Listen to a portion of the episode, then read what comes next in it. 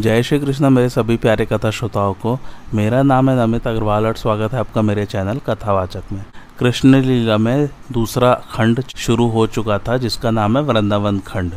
आइए आज की कथा आरंभ करते हैं। सनंद जी जो है, वो नंदराज को कथाएँ सुना रहे थे। अब हम लोग कथा पढ़ेंगे यमुना जी के अवतरण की। सनंद जी कहते हैं, नंदराज गोलोक में श्री हरि ने जब यमुना जी को भूतल पर जाने की आज्ञा दी और सरिताओं में श्रेष्ठ यमुना जब श्री कृष्ण की परिक्रमा करके जाने को उद्यत हुई, उसी समय विरजा तथा ब्रह्मा द्रव से उत्पन्न साक्षात गंगा, ये दोनों नदियाँ आकर यमुना जी में लीन हो गई।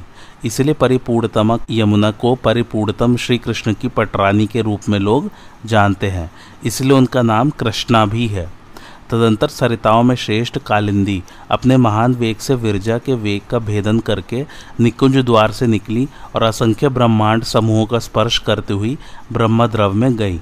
फिर उसकी दीर्घ जल राशि का अपने महान वेग से भेदन करती हुई वे महानदी श्री वामन के बाएँ चरण के अंगूठे के नख से विदीर्ण हुए ब्रह्मांड के शिरोभाग में विद्यमान ब्रह्मा द्रव युक्त विवर में श्री गंगा के साथ ही प्रविष्ट हुई और वहाँ से वे सरिदोरा यमुना ध्रुव मंडल में स्थित भगवान अजित विष्णु के धाम बैकुंठ लोक में होती हुई ब्रह्मलोक को लांग कर जब ब्रह्म मंडल से नीचे गिरी, तब देवताओं के सैकड़ों लोकों में एक से दूसरे के क्रम से विचरती हुई आगे बढ़ी। तदंतर वे सुमेरु गिरी के शिखर पर बड़े वेग से गिरी और अनेक शैल श्रृंगों को लांग कर बड़ी बड़ी चट्टानों के तटों का भेदन करती हुई, जब मेरु पर्वत से दक्षिण दिशा की ओर जाने को उद्यत हुई, तब यमुना जी गंगा से अलग हो गई। महानदी गंगा तो हिमवान पर्वत पर चली गई, किंतु कृष्णा कलिंद शिखर पर जा पहुँची। वहाँ जाकर उस पर्वत से प्रकट होने के कारण उनका नाम कालिंदी हो गया।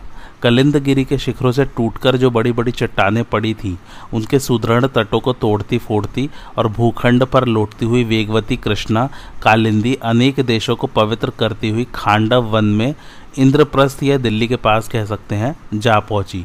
यमुना जी साक्षात परिपूर्णतम भगवान श्री कृष्ण को अपना पति बनाना चाहती थी।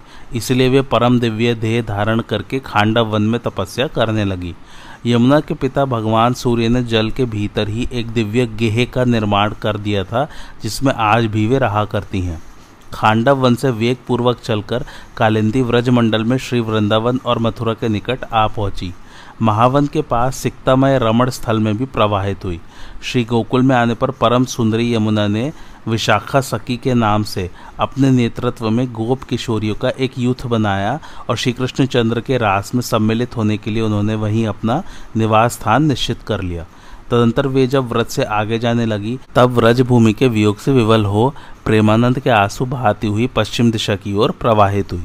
तदंतर व्रजमंडल की भूमि को अपने वारी वेग से तीन बार प्रणाम करके यमुना अनेक देशों को पवित्र करती हुई उत्तम तीर्थ प्रयाग में जा पहुँची।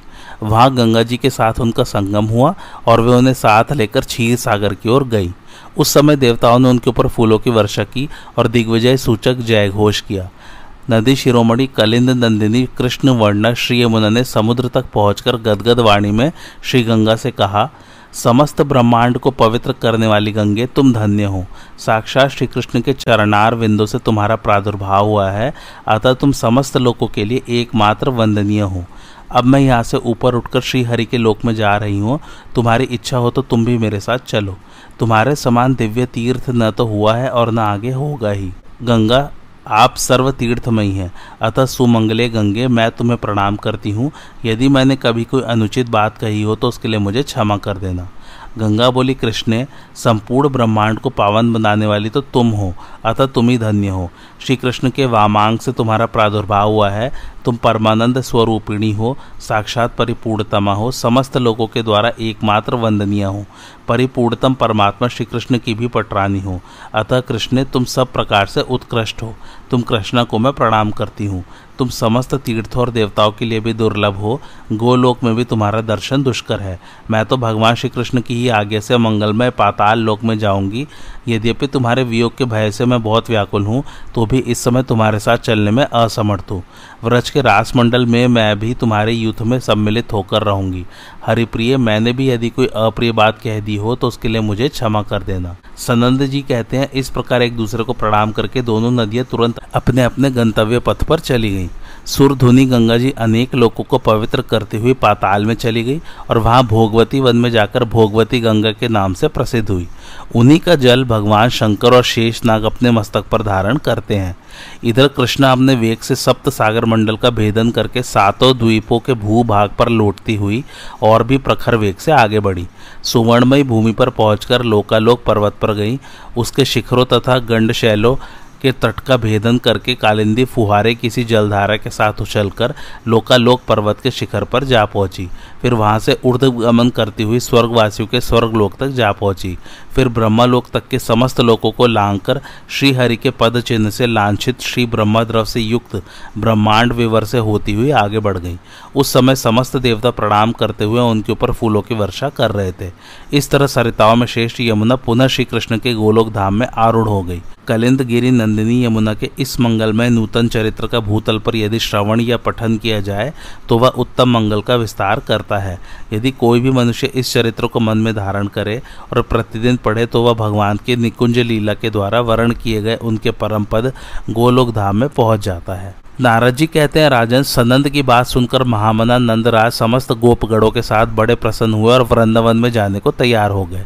यशोदा रोहिणी तथा समस्त गोपांगनाओं के साथ घोड़ों, रथों, वीर, पुरुष तथा विप्र मंडली से मंडित हो, परम बुद्धिमान नंदराज दोनों पुत्र बलराम और श्री कृष्ण सहित रथ पर आरूढ़ हो वृंदावन की ओर चल दिए।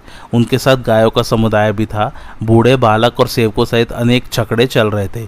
यात्रा के समय शंख बजे और नगाड़ों की ध्वनियाँ हुई। बहुत से गायक नंदराज के यशोगान कर रहे थे।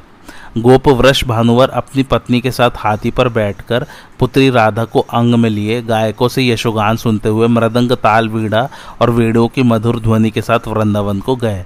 उनके साथ भी बहुत से गोप और गायों का समुदाय था। नंद, उपनंद और छहो वृष भानु भी अपने समस्त परिकरों के साथ वृंदावन में गए। समस्त गोपों ने अपने सेवकों सहित वृंदावन में प्रवेश करके अलग अलग गोष्ठ बनाए और इधर उधर निवास आरंभ किया। वृष भानु ने अपने लिए वृष भानुपुर उर्फ़ बरसाना नामक नगर का निर्माण कराया, जो चार योजन विस्तृत दुर्ग के आकार में था। उसके चारों ओर खाइया बनी थी। उस दुर्ग के सात दरवाजे थे। दुर्ग के भीतर विशाल सभा मंडप था। अनेक सरोवर उस दुर्ग की शोभा बढ़ा रहे थे। बीच बीच में मनोहर राजमार्ग का निर्माण कराया गया था। एक सहस्त्र कुंजे उस पुर की शोभा बढ़ाती थी। श्री कृष्ण नंद नगर उर्फ़ नंदगांव तथा वृष भानुपुर में बालकों के साथ क्रीड़ा करते हुए घूमते और गोपांगनाओं की प्रीति बढ़ाते थे। कुछ दिनों बाद संपूर्ण गोपों के समादर भाजन मनोहर रूप वाले बलराम और श्री कृष्ण वृंदावन में बछड़े चराने लगे। वे दोनों भाई ग्वाल बालों के साथ गाँव की सीमा तक जाकर बछड़े चराते थे।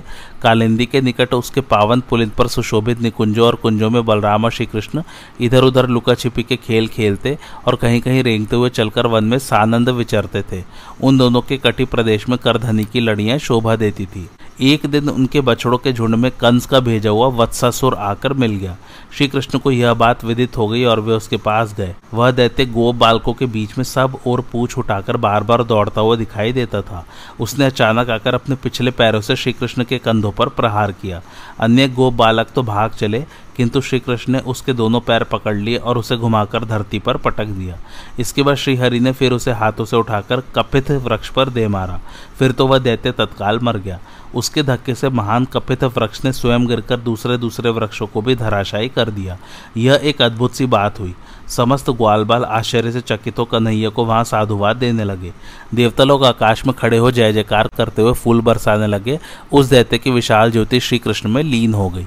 जनक ने पूछा, मुने, यह तो बड़ा आश्चर्य की बात है, बताइए तो इस वत्सासुर के रूप में पहले का कौन सा पुण्यात्मा पुरुष प्रकट हो गया था, जो परिपूर्णतम परमात्मा श्री कृष्ण में विलीन हुआ?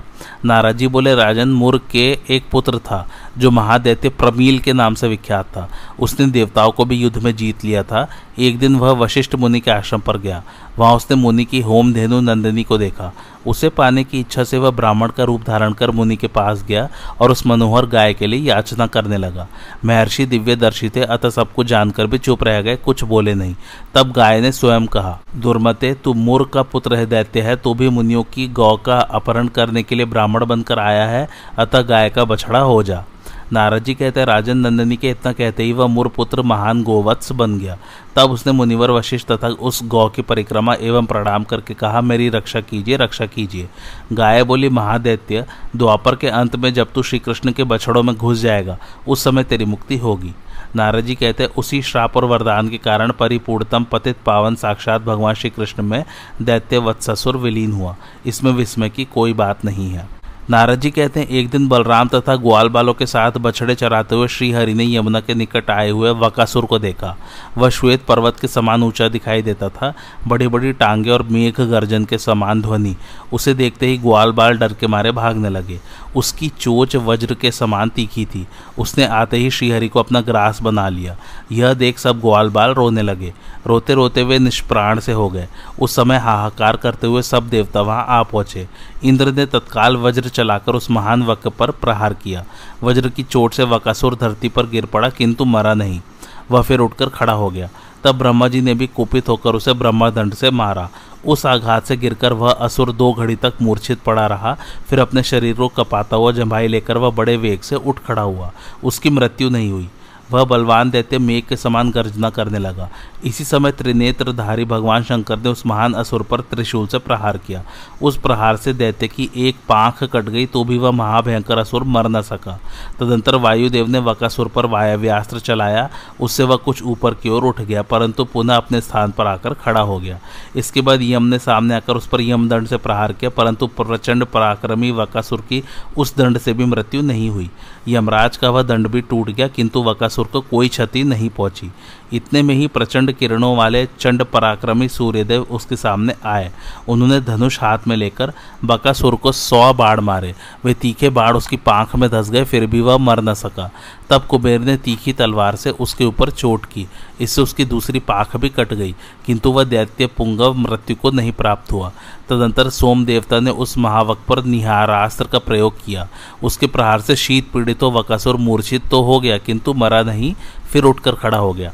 अब अग्नि देवता ने उस महावक पर आग्नेस्त्र से प्रहार किया। इससे उसके रोए जल गए, परंतु उस महादुष्ट दैत्य की मृत्यु नहीं हुई। तत्पश्चात जल के स्वामी वरुण ने उसको पास से बांधकर धरती पर घसीटा। घसीटने से वह महापापी असुर छत विचत हो गया, किंतु मरा नहीं। तदंतर वेगशालिनी भद्रकाली ने आकर उस पर गदा से प्रहार किया। गदा के प्रहार से मूर्छित तो बकासुर अत्यंत वेदना के कारण सुदबुद खो बैठा। उसके मस्तक पर चोट पहुँची थी, तथापि वह अपने शरीर को कपाता और फड़फड़ाता हुआ फिर उठकर खड़ा हो गया और वह महादुष्ट दैत्य, धीरतापूर्वक समर आंगण में स्थित हो मेघों की भांति गर्जना करने लगा। उस समय शक्तिधारी स्कंद ने बड़ी उतावली के साथ उसके ऊपर अपनी शक्ति चलाई।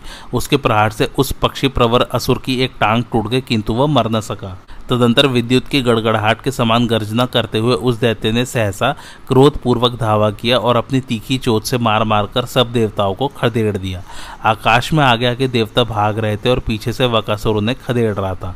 इसके बाद वह दैत्य पुनः वहीं लौट आया और समस्त दिग्मंडल को अपने सिंहनाद से निनादित करने लगा।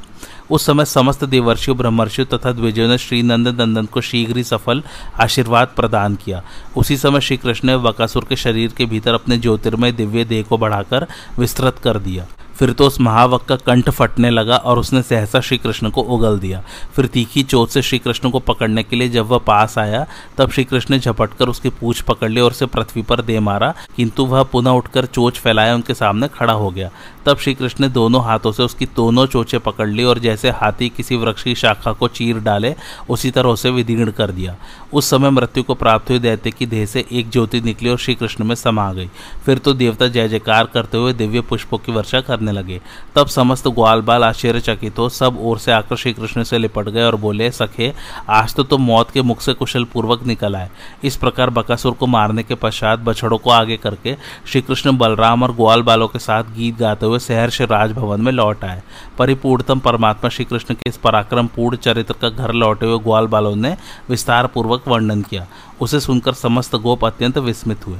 जनक ने पूछा, देवर्षि, यह बकासुर पूर्व काल में कौन था और किस कारण से उसको बगोले का शरीर प्राप्त हुआ था? वह पूर्ण ब्रह्मा, सर्वेश्वर श्री कृष्ण में लीन हुआ, यह कितने सौभाग्य की बात है? नारद जी ने कहा, नरेश्वर, हैग्रीव नामक दैत्य के एक पुत्र था जो उत्कल नाम से प्रसिद्ध हुआ। उसने समरांगण में देवताओं को परास करके देवराज इंद्र के छत्र को छीन लिया था। उस महाबली दैत्य ने और भी बहुत से मनुष्यों तथा नरेशों की राज्य संपत्ति का अपहरण करके सौ वर्षों तक सर्व वैभव संपन्न राज्य का उपभोग किया। एक दिन इधर उधर विचरता हुआ दैत्य उत्कल गंगा सागर संगम पर सिद्ध मुनि जाजली की पर्णशाला के समीप गया और पानी में बंसी डालकर बारंबार मछलियों को पकड़ने लगा। यद्यपि मुनि ने मना किया, तथापि उस दुर्बुद्धि ने उनकी बात नहीं मानी। मुनि शेष जाजली सिद्ध महात्मा थे। उन्होंने उत्कल को श्राप देते हुए कहा, दुर्मते, तू बगुले की भांति मछली पकड़ता और खाता है, इसलिए बगुला ही हो जा। फिर क्या था? उत्कल उसी क्षण बगुले के रूप में परिणत हो गया। तेजो भ्रष्ट हो जाने के कारण उसका सारा गर्व गल गया। उसने हाथ जोड़कर मुनि को प्रणाम किया और उनके दोनों चरणों में पढ़कर कहा, मुने, मैं आपके प्रचंड तपोबल को नहीं जानता था। मेरी रक्षा कीजिए। आप जैसे साधु महात्माओं का संग तो उत्तम मोक्ष का द्वार माना गया है, जो शत्रु और मित्र में मान और अपमान में, सुवर्ण और मिट्टी के ढेले में तथा सुख और दुख में भी संभाव रखते हैं, वे आप जैसे महात्मा ही सच्चे साधु हैं। इस भूतल पर महात्माओं के दर्शन से मनुष्यों का कौन कौन मनोरथ नहीं पूरा हुआ। ब्रह्म पद इंद्र पद सम्राट का पद तथा योग सिद्धि सब कुछ संतों की कृपा से सुलभ हो सकते हैं। मुनिशेष जाजले, आप जैसे महात्माओं से लोगों को धर्म, अर्थ और काम की प्राप्ति हुई तो क्या हुई? साधु पुरुषों की कृपा से तो साक्षात पूर्ण ब्रह्म परमात्मा भी मिल जाता है।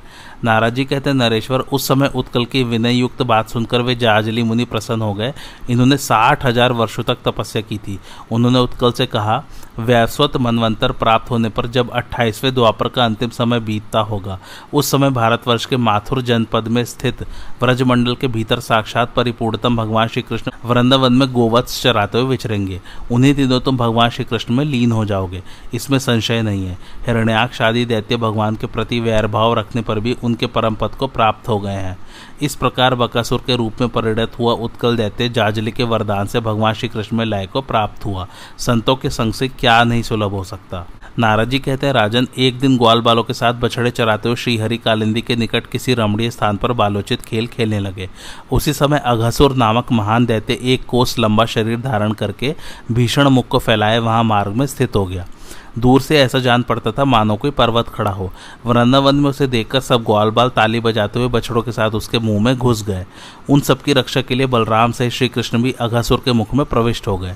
उस सर्प रूपधारी असुर ने जब बछड़ों और ग्वाल बालों को निगल लिया, तब देवताओं में हाहाकार मच गया। किंतु दैत्यों के मन में हर्ष ही हुआ। उस समय श्री कृष्ण ने अघासुर के उदर में अपने विराट स्वरूप को बढ़ाना आरंभ किया। इससे अवरुद्ध हुए अघासुर के प्राण उसका मस्तक फोड़कर बाहर निकल गए। फिर बालकों और बछड़ों के साथ श्री कृष्ण अघासुर के मुख से बाहर निकले। जो बछड़े और बालक मर गए थे, उन्हें माधव ने अपनी कृपा दृष्टि से देखकर जीवित कर दिया। अघासुर की जीवन ज्योति श्याम घन में विद्युत की भांति श्री घनश्यान में विलीन हो गई। उसी समय देवताओं ने पुष्प वर्षा की। देवर्षि नारद के मुख से यह वृत्तांत सुनकर मिथिलेश्वर जनक ने कहा, देवर्षि, यह दैत्य पूर्व काल में कौन था जो इस प्रकार भगवान श्री कृष्ण में विलीन हुआ? अहो, कितने आश्चर्य की बात है कि वह दैत्य बैर बांधने के कारण शीघ्र ही श्रीहरि को प्राप्त हुआ। नारद जी कहते राजन, शंखासुर के एक पुत्र था जो अघ नाम से विख्यात था। महाबली अघ युवावस्था में अत्यंत सुंदर होने के कारण साक्षात दूसरे कामदेव से जान पड़ता था। एक दिन मलयाचल पर जाते हुए अष्टावक्र मुनि को देखकर अघसुर ज़ोर ज़ोर से हंसने लगा और बोला यह कैसा कुरूप है? उस महादुष को शाप देते हुए मुनि ने कहा, दुर्मते, तू सर्प हो जाए क्योंकि भूमंडल पर सर्पों की ही जाति कुरूप एवं कुटिल गति से चलने वाली होती है। जो ही उसने यह सुना, उस दैत्य का सारा अभिमान गल गया और वह दीन भाव से मुनि के चरणों में गिर पड़ा। उसे इस अवस्था में देखकर मुनि प्रसन्न हो गए और पुनः उसे वर देते हुए बोले, करोड़ों कंदर्पों से भी अधिक लावण्यशाली भगवान श्री कृष्ण जब तुम्हारे उदर में प्रवेश करेंगे, तब इस सर्प रूप से तुम्हें छुटकारा मिल जाएगा। नारद जी कहते हैं, राजेंद्र, अब भगवान श्री कृष्ण की अन्य लीला सुनिए। यह लीला उनके बाल्यकाल की है, तथापि उनके पौगंडावस्था की प्राप्ति के बाद प्रकाशित हुई। श्री कृष्ण गोवत्स एवं गो बालकों की मृत्यु के समान अघासुर के मुख से रक्षा करने के उपरांत उनका आनंद बढ़ाने की इच्छा से यमुना तट पर जाकर बोले, प्रिय सखाओ, आह यह कोमल वालुकामय तट बहुत ही सुंदर है। शरद ऋतु में खिले हुए कमलों के पराग से पूर्ण है। शीतल, मंद एवं सुगंधित त्रिविध वायु से सौरभित है। यह तटभूमि भौरों की गुंजार से युक्त एवं कुंज और वृक्षलताओं से सुशोभित है। गोप बाल को दिन का एक पहर बीत गया है। भोजन का समय भी हो गया है। अतएव स्थान पर बैठकर भोजन कर लो। कोमल वालुका वाली यह भूमि भोजन करने के उपयुक्त तो दिख रही है। बछड़े भी यहाँ जल पीकर हरी हरी घास चढ़ते रहेंगे। गोप बालकों ने श्री कृष्ण की यह बात सुनकर कहा, ऐसा ही हो। और वे सबके सब भोजन करने के लिए यमुना तट पर बैठ गए। इसके उपरांत जिनके पास भोजन सामग्री नहीं थी, उन बालकों ने श्री कृष्ण के कान में दीनवाड़ी से कहा, हम लोगों के पास भोजन के लिए कुछ नहीं है। हम लोग क्या करें? नंदगांव यहाँ से बहुत दूर है। अतः हम लोग बछड़ों को लेकर चले जाते हैं। यह सुनकर श्री कृष्ण बोले, प्रिय सखाओ, शोक मत करो, मैं सबको यत्नपूर्वक भोजन कराऊँगा। इसलिए तुम सब मेरी बात पर भरोसा करके निश्चिंत हो जाओ। श्री कृष्ण की यह उक्ति सुनकर वे लोग उनके निकट ही बैठ गए। अन्य बालक अपने अपने छीकों को खोलकर श्री कृष्ण के साथ भोजन करने लगे। श्री कृष्ण ने गोप बालकों के साथ, जिनकी उनके सामने भीड़ लगी हुई थी, एक राजसभा का आयोजन किया। समस्त गोप बालक उनको घेर कर बैठ गए। ये लोग अनेक रंगों के वस्त्र पहने हुए थे और श्री कृष्ण पीला वस्त्र धारण करके उनके बीच में बैठ गए। उस समय गोप बालकों से घिरे हुए श्री कृष्ण की शोभा देवताओं से घिरे हुए देवराज इंद्र के समान अथवा पंखुड़े से घिरी हुई स्वर्णिम कमल की कर्णिका के समान हो रही थी। कोई बालक कुसुमों, कोई अंकुरों, कोई पल्लवों, कोई पत्तों, कोई फलों, कोई अपने हाथों, कोई पत्थरों और कोई छीकों को ही पात्र बनाकर भोजन करने लगे। उनमें से एक बालक ने शीघ्रता से कौर उठाकर श्री कृष्ण के मुख में दे दिया। श्री कृष्ण ने भी उस ग्रास का भोग लगाकर सबकी ओर देखते हुए कहा, भैया, अन्य बालकों को अपनी अपनी स्वादिष्ट सामग्री चखाओ। मैं स्वाद के बारे में नहीं जानता। बालकों ने ऐसा ही हो कहकर अन्य अन्य बालकों को भोजन के ग्रास ले जाकर दिए। वे भी उन ग्रासों को खाकर एक दूसरे की हँसी करते हुए उसी प्रकार बोल उठे। सुबल ने पुनः हरि के मुख में ग्रास दिया, परंतु श्री कृष्ण उस कौर में से थोड़ा सा खाकर हंसने लगे। इस प्रकार जिस जिसने कौर खाया, वे सभी ज़ोर से हंसने लगे। बालक बोले नंद नंदन, सुनो, जिसके नाना मूड अर्थात मूर्ख है, उसको भोजन का ज्ञान नहीं रहता, इसलिए तुमको स्वाद प्राप्त नहीं हुआ। इसके उपरांत श्री दामा ने माधव को और अन्य बालकों को भोजन के ग्रास दिए। व्रज बालकों ने उसको उत्तम बताकर उसकी बहुत प्रशंसा की। इसके बाद वरुथप नाम के एक बालक ने पुनः श्री कृष्ण को एवं अन्य बालकों को आग्रह पूर्वक कौर दिए। श्री कृष्ण आदि वे सभी लोग थोड़ा थोड़ा खाकर हंसने लगे। बालकों ने कहा, यह भी सुबल के ग्रास जैसा ही है, हम सभी उसे खाकर उद्विग्न हुए हैं।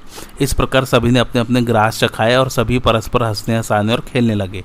कटी वस्त्र में वेणु, बगल में लकुटी एवं सींगा, बाएँ हाथ में भोजन का कौर, अंगुलियों के बीच में फल, माथे पर मुकुट, कंधे पर पीला दुपट्टा, गले में वनमाला, कमर में करधनी, पैरों में नुपुर और हृदय पर श्रीवत्स तथा कौस्तुभ मणि धारण किए और श्री कृष्ण गो बालकों के बीच में बैठकर अपनी विनोद भरी बातों से बालकों को हंसाने लगे।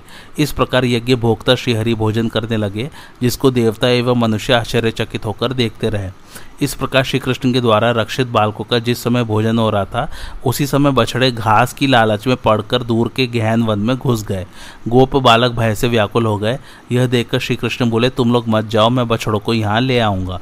यो कहकर श्री कृष्ण उठे और भोजन का कौर हाथ में लिए ही गुफाओं एवं कुंजों में तथा गहन वन में बछड़ों को ढूँढने लगे। जिस समय व्रजवासी बालकों के साथ श्री कृष्ण यमुना तट पर रुचि पूर्वक भोजन कर रहे थे, उसी समय पद्म योनि ब्रह्मा जी अघसुर की मुक्ति देखकर उसी स्थान पर पहुँच गए। इस दृश्य को देखकर ब्रह्मा जी मनी मन कहने लगे, ये तो देवादिदेव श्रीहरि नहीं है, अपितु कोई गोप कुमार है। यदि ये श्रीहरि होते तो गोप बालकों के साथ इतने अपवित्र अन्न का भोजन कैसे करते? ब्रह्मा जी परमात्मा की माया से मोहित होकर इस प्रकार बोल गए। उन्होंने उनकी मनोज्ञ महिमा को जानने का निश्चय किया। ब्रह्मा जी स्वयं आकाश में अवस्थित थे। इसके उपरांत अघसुर उद्धार की लीला के दर्शन से चकित होकर समस्त गायों, बछड़ों तथा गो बालकों का हरण करके वे अंतर्धान हो गए। नाराज़ जी कहते श्री कृष्ण गोवत्सों को न पाकर यमुना किनारे आए, परंतु वह गो बालक भी नहीं दिखाई दिए। बछड़ों और वत्स पालो दोनों को ढूंढते समय उनके मन में आया कि यह तो ब्रह्मा जी का कार्य है। तदंतर अखिल विश्व विधायक श्री कृष्ण ने गायों और गोपियों को आनंद देने के लिए लीला से ही अपने आप को दो भागों में विभक्त कर लिया। वे स्वयं एक भाग में रहे तथा दूसरे भाग से समस्त बछड़े और गो बालकों की सृष्टि की। उन लोगों के जैसे शरीर, हाथ, पैर आदि थे, जैसी लाठी सिंग आदि थे, जैसे स्वभाव और गुण थे जैसे आभूषण और वस्त्र आदि थे, भगवान श्रीहरि ने अपने श्री विग्रह से ठीक वैसी ही सृष्टि उत्पन्न करके यह प्रत्यक्ष दिखला दिया कि यह अखिल विश्व विष्णुमय है। श्री कृष्ण खेल में ही आत्मस्वरूप गो बालकों के द्वारा, आत्मस्वरूप गो वत्सों को चराया और सूर्यास्त होने पर उनके साथ नंदालय में पधारे। वे बछड़ों को उनके अपने अपने गोष्ठों में अलग अलग ले गए और स्वयं उन उन गोप बालकों के वेश में अन्य अन्य दिनों की भांति उनके घरों में प्रवेश किया। गोपिया वंशी ध्वनि सुनकर आदर के साथ शीघ्रता से उठी और अपने बालकों को प्यार से दूध पिलाने लगी। गाय भी अपने अपने बछड़ों को निकट आया देखकर रंभाते हुए उनको चाटने और दूध पिलाने लगी। आहा, गोपिया और गाय, श्रीहरि की माता गई गोप, बालक एवं गोवत्स स्नेह धिक्य के कारण पहले की अपेक्षा चौगुने अधिक बढ़ने लगे। गोपियाँ अपने बालकों की उपटन स्नान आदि के द्वारा स्नेहमय सेवा करके तब श्री कृष्ण के दर्शन के लिए आई। इसके बाद अनेक बालकों का विवाह हो गया। अब श्री कृष्ण स्वरूप अपने पति उन बालकों के साथ करोड़ों गोप वधुएँ प्रीति करने लगी। इस प्रकार वत्स पालन के बहाने अपनी आत्मा की अपनी ही आत्मा द्वारा रक्षा करते हुए श्रीहरि को एक वर्ष बीत गया। एक दिन बलराम जी गोचारण करते हुए वन में पहुँचे। उस समय तक ब्रह्मा जी द्वारा वत्सों एवं वत्स पालों का हरण हुए एक वर्ष पूर्ण होने में केवल पाँच छह रात्रियाँ शेष रही थी। उस वन में स्थित पहाड़ की चोटी पर गाय चर रही थी। दूर से बछड़ों को घास चरते देखकर वे उनके निकट आ गई और उनको चाटने तथा अपना अमृत तुल्य दूध पिलाने लगी। गोपो ने देखा कि गाय बछड़ों का दूध पिलाकर स्नेह के कारण गोवर्धन की तलहटी में ही रुक गई हैं। तब वे अत्यंत क्रोध में भरकर पहाड़ से नीचे उतरे और अपने बालकों को दंड देने के लिए शीघ्रता से वहाँ पहुँचे। परंतु निकट पहुँचते ही स्नेह के वशीभूत होकर गोपो ने अपने बालकों को गोद में उठा लिया। युवक अथवा वृद्ध सभी के नेत्रों में स्नेह के आँसू आ गए और वे अपने पुत्र पौत्रों के साथ मिलकर वहाँ बैठ गए। संकर्षण बलराम ने इस प्रकार जब गोपो को प्रेम परायण देखा, तब उनके मन में अनेक प्रकार के संदेह उठने लगे। उन्होंने मनी मन कहा, आहा, प्राय एक वर्ष से व्रज में क्या हो गया है, वह मेरी समझ में नहीं आ रहा है। दिन प्रतिदिन सबके हृदयों का स्नेह अधिकाधिक बढ़ता जा रहा है। क्या ये देवताओं, गंधर्वों या राक्षसों की माया है? अब मैं समझता हूँ कि यह मुझे मोहित करने वाली कृष्ण की माया से भिन्न और कुछ नहीं है। इस प्रकार विचार करके बलराम जी ने अपने नेत्र बंद कर लिए और दिव्य चक्षु से भूत भविष्य तथा वर्तमान को देखा।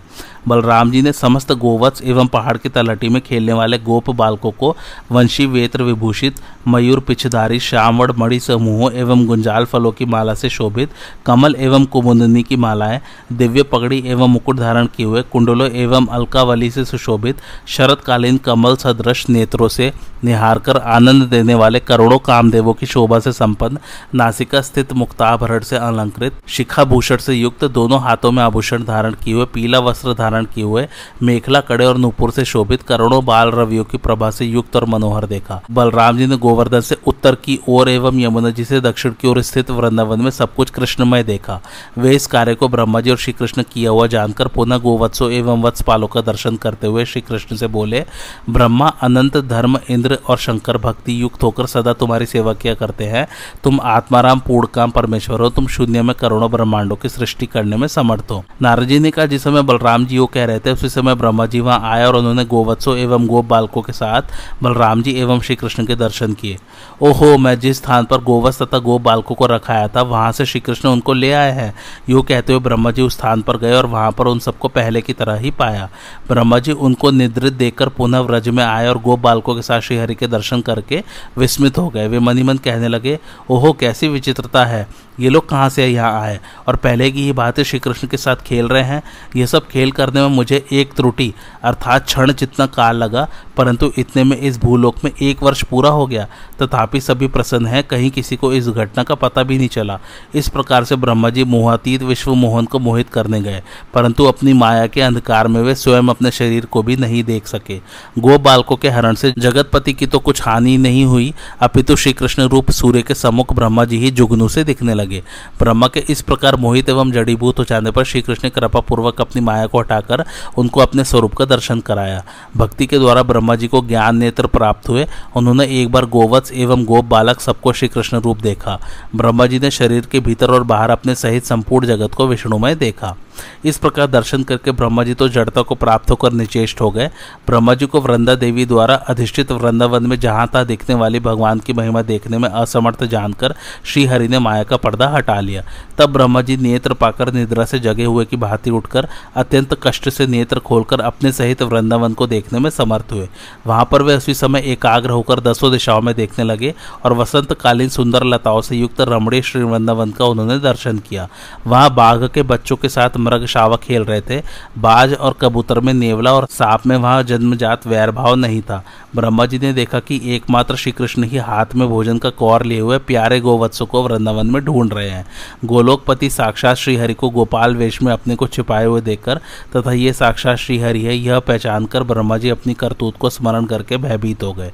उन चारों ओर प्रज्वलित दिखने वाले श्री कृष्ण को प्रसन्न करने के लिए ब्रह्मा जी अपने वाहन से उतरे और लज्जा के कारण उन्होंने सिर नीचा कर लिया। वे भगवान को प्रणाम करते हुए प्रसन्न हो, यह कहते हुए धीरे धीरे उनके निकट पहुँचे। यो भगवान को अपनी आँखों से झरते हुए हर्ष के आंसुओं का अर्घ्य देकर दंड की भांति वे भूमि पर गिर पड़े। भगवान श्री कृष्ण ने ब्रह्मा जी को उठाकर आश्वस्त किया और उनका इस प्रकार स्पर्श किया जैसे कोई प्यारा अपने प्यारे का स्पर्श करे।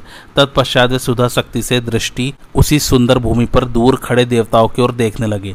तब वे सभी उच्च स्वर से जय जयकार करते हुए उनका स्तवन करने लगे साथ साथ प्रणाम भी करने लगे। श्री कृष्ण की दया दृष्टि पाकर सभी आनंदित हुए और उनके प्रति आदर से भर गए। ब्रह्मा जी ने भगवान को उस स्थान पर देखकर भक्तियुक्त मन से हाथ जोड़कर प्रणाम किया और रोमांचित होकर दंड की भांति वे भूमि पर गिर पड़े। पुनः वे गदगद वाणी से भगवान का स्तवन करने लगे। आज की कथा यहीं समाप्त होती। कैसे लगे आप लोग को मेरी कथा, मुझे कमेंट करके ज़रूर बताइए। और मेरे चैनल कथावाचक को लाइक, शेयर और सब्सक्राइब ज़रूर कीजिए। थैंक्स फॉर वॉचिंग धन्यवाद।